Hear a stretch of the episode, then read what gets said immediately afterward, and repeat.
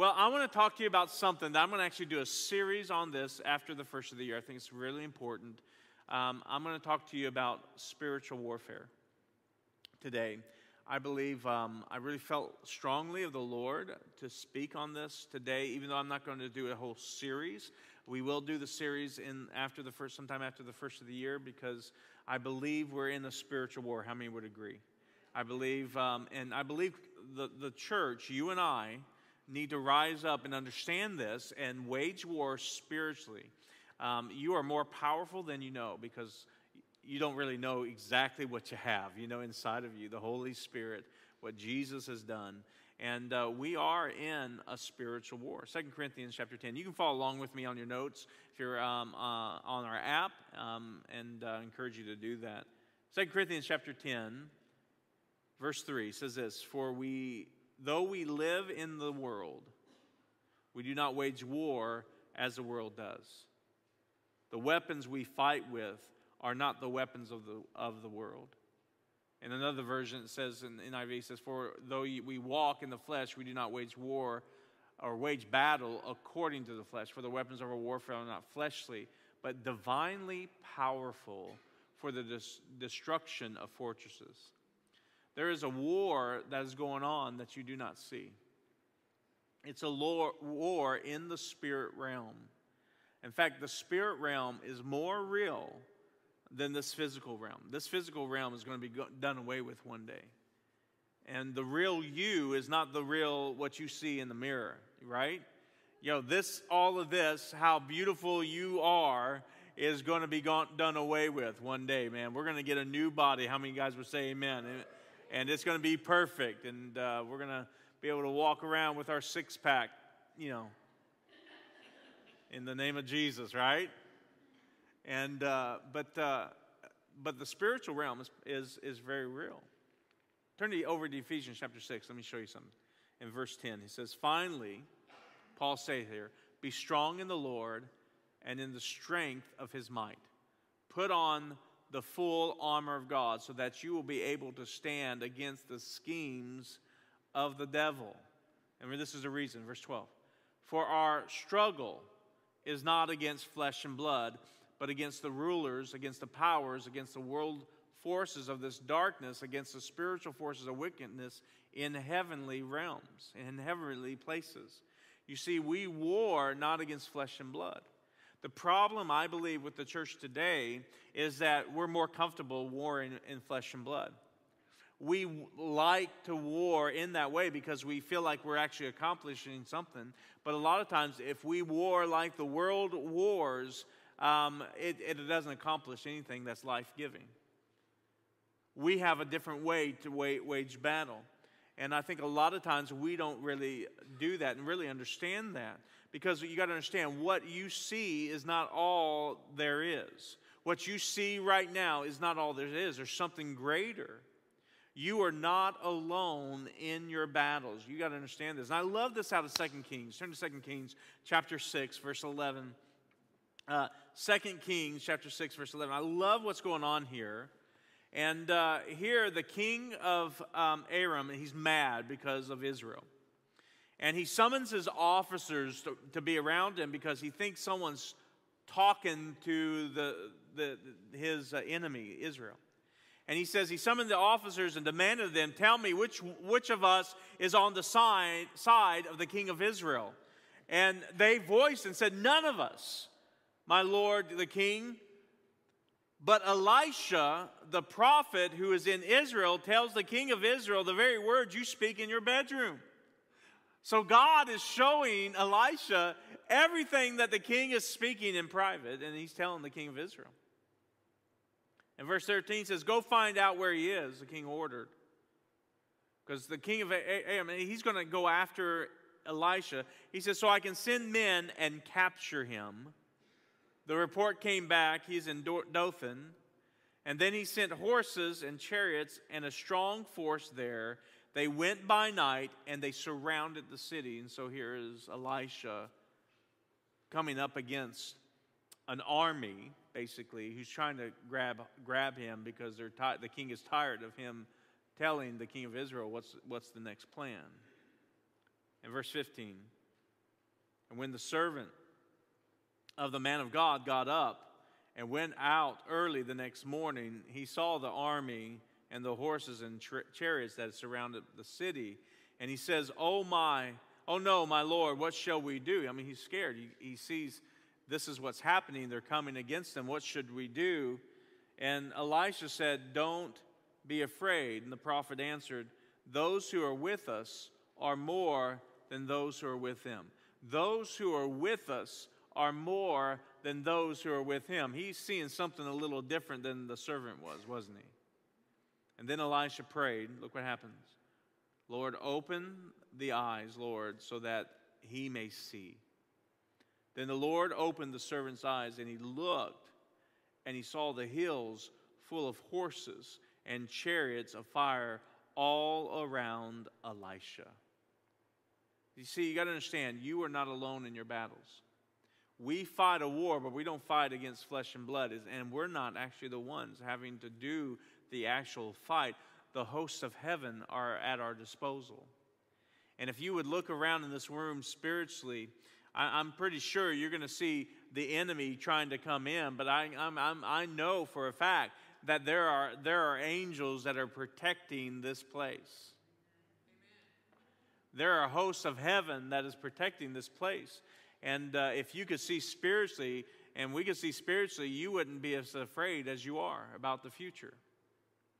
Because you know greater is He that is in you than He that is in the world. Amen? You are not alone in your battles. And, and there's a spiritual war that's going on out there. And God has um, enlisted you and I to, to, to learn how to fight this war. See, because your prayers are more powerful, far more powerful than you know. I remember Daniel in Daniel chapter 10. You can turn there if you want. Daniel chapter 10, verse 12. It says, Don't be afraid, Daniel, since the first day you, you began to pray for understanding and to humble yourself before God, your request has been heard in heaven. This is an angel of the Lord telling Daniel this. He says, Your, your prayer, your request has been heard in heaven. I have come to answer your prayer.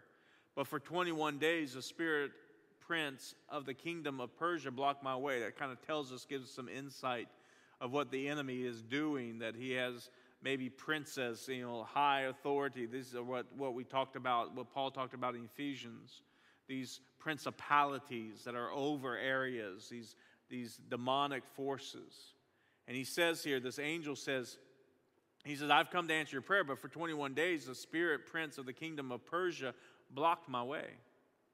Then Michael, one of the archangels, came to help me and I left him there with the spirit prince of the king, kingdom of Persia. Now I am here to explain what will happen to your people in the future, for this vision concerns a time yet to come. Now I'm going to go in more in detail about the spiritual forces that are out there um, next year in our in our series. I don't have time right now, but I just want you to know something that your prayers move heaven and earth when you pray by faith. And you got to understand that and you got to believe that that when you pray for something according to the will of God, heaven is, is active. You activate the spiritual forces. Angels go forth to, to make the way. But there is a battle that was going on. When Daniel prayed, there was a battle trying to hold this angel back. It took the archangel Michael, which is a higher authority, and I, and I go into that actually in our, in our uh, series on angels a number of months ago that came and had to come and, and release his angel to go and go forward. See, your prayers are very powerful. And a lot of times when we pray, we just think that they just hit the wall, but no, they don't. It touches heaven. As a believer, your prayers, it doesn't take someone like, like a pastor or evangelist. It takes a, a son of God, a daughter of God like you, to be able to pray the prayer of faith and believe, and uh, it activates heaven. And you've got to understand that's what's happening. But there's a warfare against what you're praying because the devil doesn't want your prayers to be answered, especially if they're the will of God. Your prayers are more powerful than you know. And we need to we need to engage in this warfare and you need to understand this is not just something that you pr- you should just pray when you get in trouble. You and I should be battling every day for our family, for our kids, for our relationships, for our church, for, for, for our nation. How many guys know there's a spiritual battle coming against this nation? And we need to, we need to get on our knees. And we need to pray. We're going to be calling 21 days of prayer and fasting. We're going to be praying for our nation here in January. We're going to be praying that the gospel goes forth. Did you know the United States is, is the number one sending missionary country in the world? And there are forces that are trying to stop the gospel from going forth, not just on, on a Sunday morning, there, that's definitely happening, but it's trying to get it off the airways. There, there are people right now that want to come against churches, Christians. And we need to fight. Amen. We need to go to war. Amen. Because God, God has some, He's not done with this nation. Listen, if the Christian voices are silent, God will be done with this nation. But He'll raise up another one. And listen, I don't know about last week. I talked about, you know, I don't want God to raise up anybody in my place, and I'm going to go to war. I'm going to fight spiritually because that's where the battle is going to be won. But I believe a lot of us, we, we fought physically more. And doesn't mean there aren't things you're supposed to do physically. Don't get me wrong.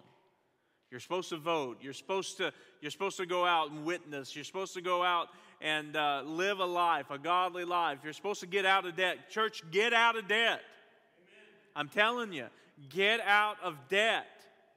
God has something for you and He wants to use you in a mighty way, and He wants to bless you, but we got to handle our finances correctly. Amen? Amen? I mean, we do because there's something coming that He wants to bless you because He wants to bless the body of Christ. He wants to bless the church. And He wants to see the gospel go out. He wants you to bless missionaries. And we've got, we got to understand that that, that battle's happening because here's why. Here's what the devil does. And this is why we need to be at war spiritually. We need to be praying. We need to be interceding. He blinds the minds of unbelievers. That's what the devil does. 2 Corinthians 4 4 says, The God of this age blinded the minds of unbelievers. He blinds the mind of unbelievers. That's why when you talk spiritual things to this world, they don't understand it. They don't understand why people would pray the way they pray. They don't understand the spiritual things that are happening. They don't understand. That's why we need to be there to help them and walk them along and show them and love them and, and speak the word boldly. But we need to go to bat for our unbelieving community and go to war. That God would, like the servant of Elisha, would open their eyes to the things of God, right? Open their eyes that they need a Savior that they would stop believing the lies of this world that they are, are it and they're the God of their life. Because he blinds the minds of unbelievers. And we need to come against that in our community, that there would be revival, that people would come and know him and see him. Amen? The second thing that, that the devil does, he steals God's word from you and, and me.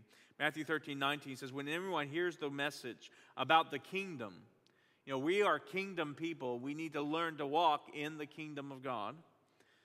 He says, when anybody hears the message about the kingdom, that's the gospel, and does not understand it, the evil one, the devil, comes and snatches it away what was sown in the heart. We need to guard our heart. You don't need to go out of here today and think that uh, you heard it all. You need to go home and you need to grab it you need to honor the Word of God. Not, uh, you're not honoring me, you're honoring the Word of God. And you need to take those digging deeper questions that we give every week, and you need to study, and you need to ask the Holy Spirit for more revelation and understanding, and you need to devour the Word of God, and you need to chew on the Word of God throughout this week, and don't give place to the enemy to steal it. And we need to come, we need to pray that what is preached, not whether it's on here, whether it's in our small groups, whether it's you talking to somebody else or talking to your family um, this week at the Thanksgiving table of how good God is and giving Him thanks, you need to pray that the Word of God will not be stolen by the enemy. Amen? We need to go to war for each other. Man, you need to pray for your brothers and sisters in Christ because it's getting harder and harder. And if you think it's hard to be a Christian now, you wait a year or two. You stand up on Facebook about anything about the Word of God, and, and if you have any unbelieving friends in, in social media, which you should, they're going to come against you, and you need to learn how to talk back to them. Not, we don't fight against flesh and blood. You know, they're not our enemy. You know, this world is not our enemy. The people in this world are not our enemy. Did you know that? Jesus loves them just as much as he loves you. And we should love them just as much as we love ourselves. And we need to go after them. And we need to bless them. And if they throw stuff at, at you, don't you pick it up and throw it back at them. You know, I, I remember verse in the, in the Bible where it talks about, Jesus talks about, you know, back in those days, the Jewish people, um, if a Roman soldier said, I need you to carry my, my, my armor, which was heavy, they had to carry it by law for a mile. And, uh, and that was very uh, degrading for them to do this. But that's by law. They could, they could die right on the spot. By law, they had to do it. Jesus says, carry it another mile. He goes beyond that to show the love of God. And see, we need, we need to understand some of the things that actually Jesus taught. It doesn't mean you can't protect yourself. Don't get me wrong. I'm not saying you can't protect yourself. You definitely need to protect yourself. There's some idiots out there that want to want to kill you and are being used by the devil, and you need to stop them. But you need, to, you need to understand that the people out there that don't know Jesus, you need to go back to number one. What does the devil do? He blinds them. And we need to see that they can see again. I was once lost, but now I'm found. I was blind, but now I see. Amen? He steals the word of God from us. The next thing is that what the devil does, he tries to trap us, to ensnare us. Paul tells 2 Timothy in 2 Timothy chapter 2, verse 26, he says, And they will come to their senses and escape from the trap of the devil. He's talking about believers who has taken them captive to do his will. You know, the enemy comes to trap us in sin, shame, condemnation, offense. And uh, we need to pray. We need to go, go to war because the enemy's coming around trying to kill you, trying to destroy you.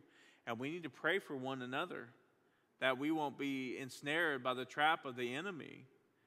And uh, that's going to stop us because he's afraid of you. Did you know that? The enemy is afraid of you, not because of who you are in of yourself, but because whose you are, right? And he's trying to ensnare us and he's trying to stop us from doing what we're called to do. Because if you do what you're called to do and you be who God's called you to be, guess what? He's in trouble he's losing ground. And so I need to I need to go to bat for you in prayer. I need to do warfare for you, and I do. Every single day I'm praying for you. And we need to do it for each other, man. We need to come together, and that's this is the band of brothers in the sense that, man, I'm going to pray for you. I'm going to pray for my, my brothers and sisters in Christ that they're not going to be ensnared by the enemy, not just with because of sin, but because of, of believing the false gospel, you know, believing that you're not who, who Jesus says you are. And to be condemned and be in shame and to, to be stuck in that way. The devil comes to trap and to ensnare you. The other thing, he fights to stop you. 1 Thessalonians 2.18 says, For we wanted, Paul's telling the Thessalonians, says, For we wanted to come to you. Certainly I, Paul, did again and again, but guess what happened? Satan blocked our way. Satan blocked our way. I mean, I don't know about you. Have you ever tried to do something for the Lord or what God has called you to do, or just to do, be the family, to be the person that God's called you to be? And how many guys thought it was hard? seemed like you were pushing against something. Excuse me. You were pushing against something. Well, that was the enemy trying to stop you from doing it. I'll tell you what, some things are just hard right now. 1 Peter 5 8, your enemy, the devil, prowls around like a roaring lion looking for someone to devour. He's looking for a way into your life, an open door that you've given him, because he can have no access in your life until he, he's invited until you give him access, either through your words or through your actions. And he's looking through through you. He's like he's like r- r- going around you like a roaring lion, just just waiting for some weakness, just waiting for an opportunity. And he's doing that 24/7. He doesn't sleep. And he's trying to get you. That's why we need to go to war spiritually for each other because he plans to destroy you. And none of us are perfect. There's no shame in that. I mean, I can have I can have one thought of how how something I I I, uh, I, I felt bad about or something that um, I didn't do correctly, and you know I I can immediately just have one thought. Man, I wish I would have done that differently. I wish I would have not said that to that person. Or I don't know about you if you ever had that, and then all of a sudden things start to flood in and come against me. And that same thought that I thought, I just, it just came in my mind, and, you know, should it only been one second. Guess what happened? The next week, I'm still thinking about it, and I've wasted time, and I'm, I either feel shame or depressed. That's the enemy. You've got to recognize that. He's trying to come in to destroy. It's a spiritual battle, church. And we need to enter into this battle. Now, turn back to Ephesians chapter 6. And let's look at verse 13. So, Paul tells us here. He says, Therefore, put on the full armor of God so that when the day of evil comes, that might mean just when the day the enemy strikes at you, you may be able to stand your ground. And, and after you have done everything to stand, stand firm then with the belt of truth buckled around your waist, with the breastplate of righteousness in place, and with your feet fitted with, with the readiness that comes from the gospel of peace. In addition to all this, take up the shield of faith with which you can extinguish all the flaming arrows of the evil one. Take the helmet of salvation and the sword of the Spirit, which is the word of God, and pray in the Spirit on all occasions with all kinds of prayers and requests, with this in mind. Be alert and always keep on praying for what? All the saints. Be alert. We need to be alert. My whole heart for this message is that we're going to be alert and we're going to do some battle. So I'm going to give you a few things here real quickly on how do we battle. How do we battle right now? Number 1, I want you to write this down is that we do not fight for victory. We fight from victory. I know you've heard that statement, but it's a powerful statement. We do not fight for victory. The victory's already been won. Who won the victory? Jesus. You fight from victory. And you've got to understand it's a different thinking. You don't have to fight, I got to get that victory. No, you already have the victory. That's what you're fighting from. You're fighting to start walking in it. 1 John 4 4 says, You, dear children, are from God and have overcome them. And this is the reason you've overcome them, because the one who is in you is greater than the one who's in this world you have victory. And you've got to realize that, that you have victory. And that uh, the devil doesn't have any power unless it's given to him by us. He has no authority because who took the keys? Jesus. Who, who trampled over him? Jesus, right? Amen? I mean, he won. He, he, he won the battle. The battle has been won. But he's deceived us in thinking that we've lost. He's deceived us in thinking that he has more power. He doesn't have more power in you, not because of who you are and how great you are. It's because of how great Jesus is in you. And the more we allow Him to come out and the Holy Spirit to rule and reign, the more we're going to operate from a place of victory, not trying to fighting for it. We need to learn that. And the second thing we learn comes out of 1 Thessalonians chapter 5, verse 16. Listen to this. Be thankful, rejoice always, pray continually, give thanks in all circumstances, for this is God's will for you in Christ Jesus. This is how we fight. There's three things here. Number one, you need to learn to rejoice. No matter what, no matter what's going on in your life, you need to learn the power, power of rejoicing. Amen?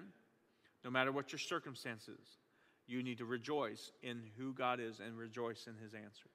You don't rejoice in the, in the battle in the sense of, oh, I'm, I'm being fought. Thank you, God, I'm being fought. No, you rejoice that you've already won. You've already won, no matter what. Daniel, in the midst of this evil empire that he was in, you know, he got thrown in the, in the lion's den, right? I mean, he rejoiced. He didn't, he, even though the answer from the angel was far from him, he continued to pray. He continued to thank God. He continued to stand from a place of victory. And we have a new covenant with Jesus. You have a better covenant with him. And you've got to learn to rejoice in it. Now, rejoice means three different things here. The meaning of rejoice in the original Greek language is really described in three ways to be full of cheer, calmly happy, and well off. In the Greek, rejoicing is described as full of cheer, calmly happy, and well off. What does it mean to be full of cheer? The word full, according to the Webster Dictionary, means abounding, saturated. It, mean, it means having within its limits all it can hold. You're full. The word cheer means to, to salute, to greet with shouts of joy, with cheers. But it also means this to rejoice means to be full of cheer, to be full of joy that dispels gloom, that dispels, sorrow. It means to, to gladden, to, make, to infuse life, to infuse the spirit, to encourage. Did you know rejoicing, part of rejoicing, is to, to dispel the darkness? is to increase the cheer. You are encouraging yourself when you start rejoicing. Bad news comes, don't complain. Bad news comes, rejoice. God, you are my provider, you are my healer. You start to rejoice. Say, Sean, well, that just doesn't feel right. That's the way the world, the world fights by worry. The world fights by trying to fix it themselves. The believer, the son of God, the daughter of the king, fights this way God, I thank you that you're in control and not that circumstance, right? You rejoice and thank Him. Dispel gloom. The second description of rejoice is to be calmly happy. Happy. Calmly means to in a quiet manner, without disturbance, not agitated. Happy means blessed, enjoying the presence and the favor of God, enjoying the pleasure of His friendship. Isn't that good? When I'm in a place of rejoicing, I'm fighting. I'm fighting to stay and to stand firm. When I've done all to stand, I stand. I rejoice. I'm quiet. I'm not agitated. I'm enjoying the presence and favor of God. I'm enjoying the pleasures of His friendship. We all have friends, right? And there's pleasures, uh, you know, you, you have people who are friends that are, that are there, that give you joy, that encourage you. You enjoy being around them. How much more being a friend of God the pleasures are? And when we rejoice, you begin to do that. It tells me if I'm not rejoicing, then I'm enjoying or I'm in, I'm I'm I'm uh, living in the things of this world. I'm allowing the, the things not to be calm. I'm, I'm being agitated. And that's true. I've been there. Don't, I, I know what it's like to, to, to, to not, not rejoice and to get into the place of fear and the place of depression. And I'm going to be honest with you, this is something that you have to do. You have to make yourself, like, like David says, like we talked about last week. Why are you downcast, O my soul? Put your hope in God. You've got to make yourself. And there's times I don't feel like rejoicing, but I'm going to rejoice. I'm going to make myself rejoice. And I'm going to think in my mind as I'm rejoicing, this is stupid. But I'm going to get over my mind. Remember, you got to control your thoughts, right? And I'm going to do it. And there's a time I start out in the flesh. God, I thank you. And I'm gritting my teeth and I don't really believe what I'm saying. But there's time I cross over that threshold into, into the spirit. And I cross over into faith and I cross over and I start enjoying the pleasures of his friendship. That's rejoicing, to be calmly happy, to be full of cheer. And number three, to be well off. And that hymn that comes to me all the time it is well with my soul. There's so much praise that God, that we can praise God for, no matter what. The overall scheme of things, as a child of God, as a child of the King of Kings, I am well off because of him. My future, my eternity is secure in him. I have great cause to rejoice in him. And when things get hard, when all of hell is coming against us, we fight by rejoicing. You and I fight by rejoicing. You don't fight by trying to fix it. You don't fight by worrying. You don't fight by fear. In fact, you, you, you engage in those things. Listen, you're going to operate in those things, and you're going to have what Job says what I fear the most happened to me.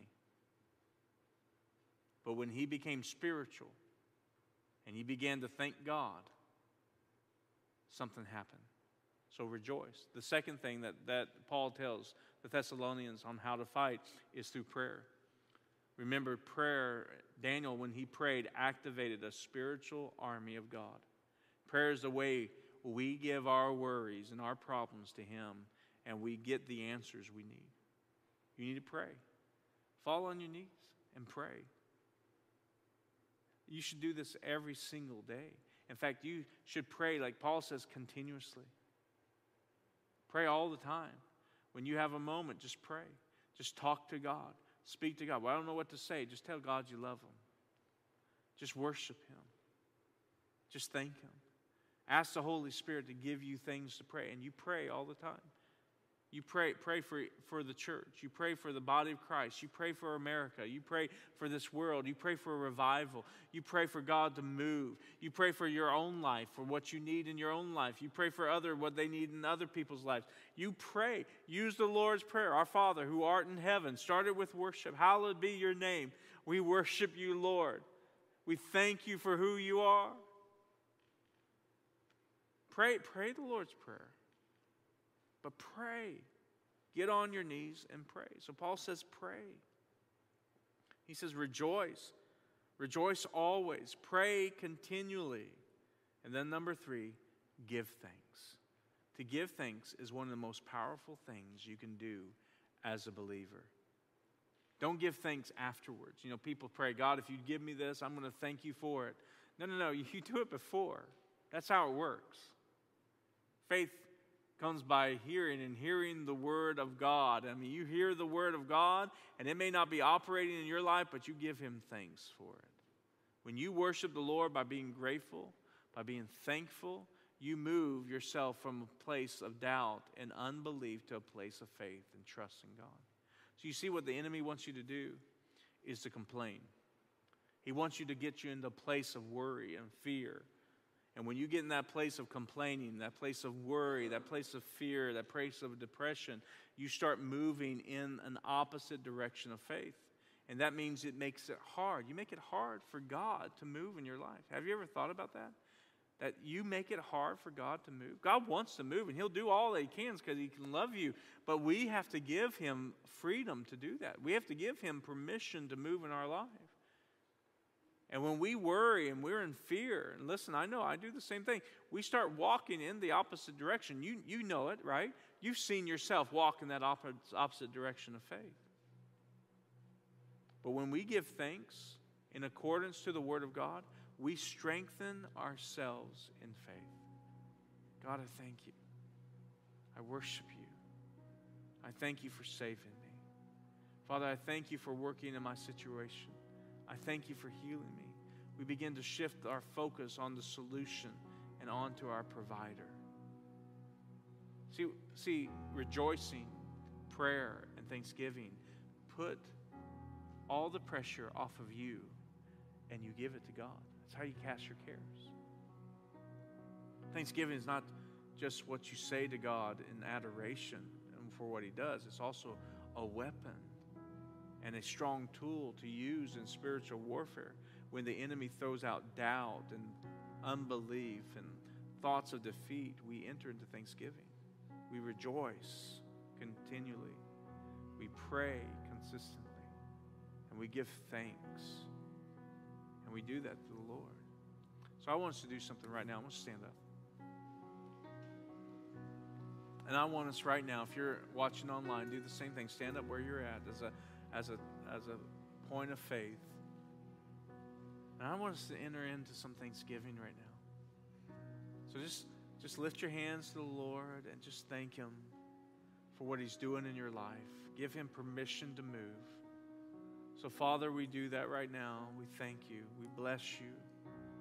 Father God, show us how we can enter into warfare in the heavenlies. Heavenly Father, we, we worship and we praise you. Father, we cover ourselves with the blood of the Lord Jesus right now. We, that's our protection. We surround ourselves completely with you in our life. There's nothing else, Lord. Nothing else. We love you and we need you. and We want you. and We thank you, God. I want you right now just to begin to thank Him for things. Maybe you've been worried about things. Maybe you've been heart sick about things. There's a lot of things to be heart sick right now about, about what's going on in our world. Maybe you just need to start thanking Him. God, I, I give you control. I thank you, God. I release the pressure. I release, I cast my care on you, God, and we, I rejoice. I want to I want to get into that place of enjoying the favor of God and the pleasure of your friendship, Lord. I want to be calmly happy, Lord, in Jesus' name. I want to be full of grace.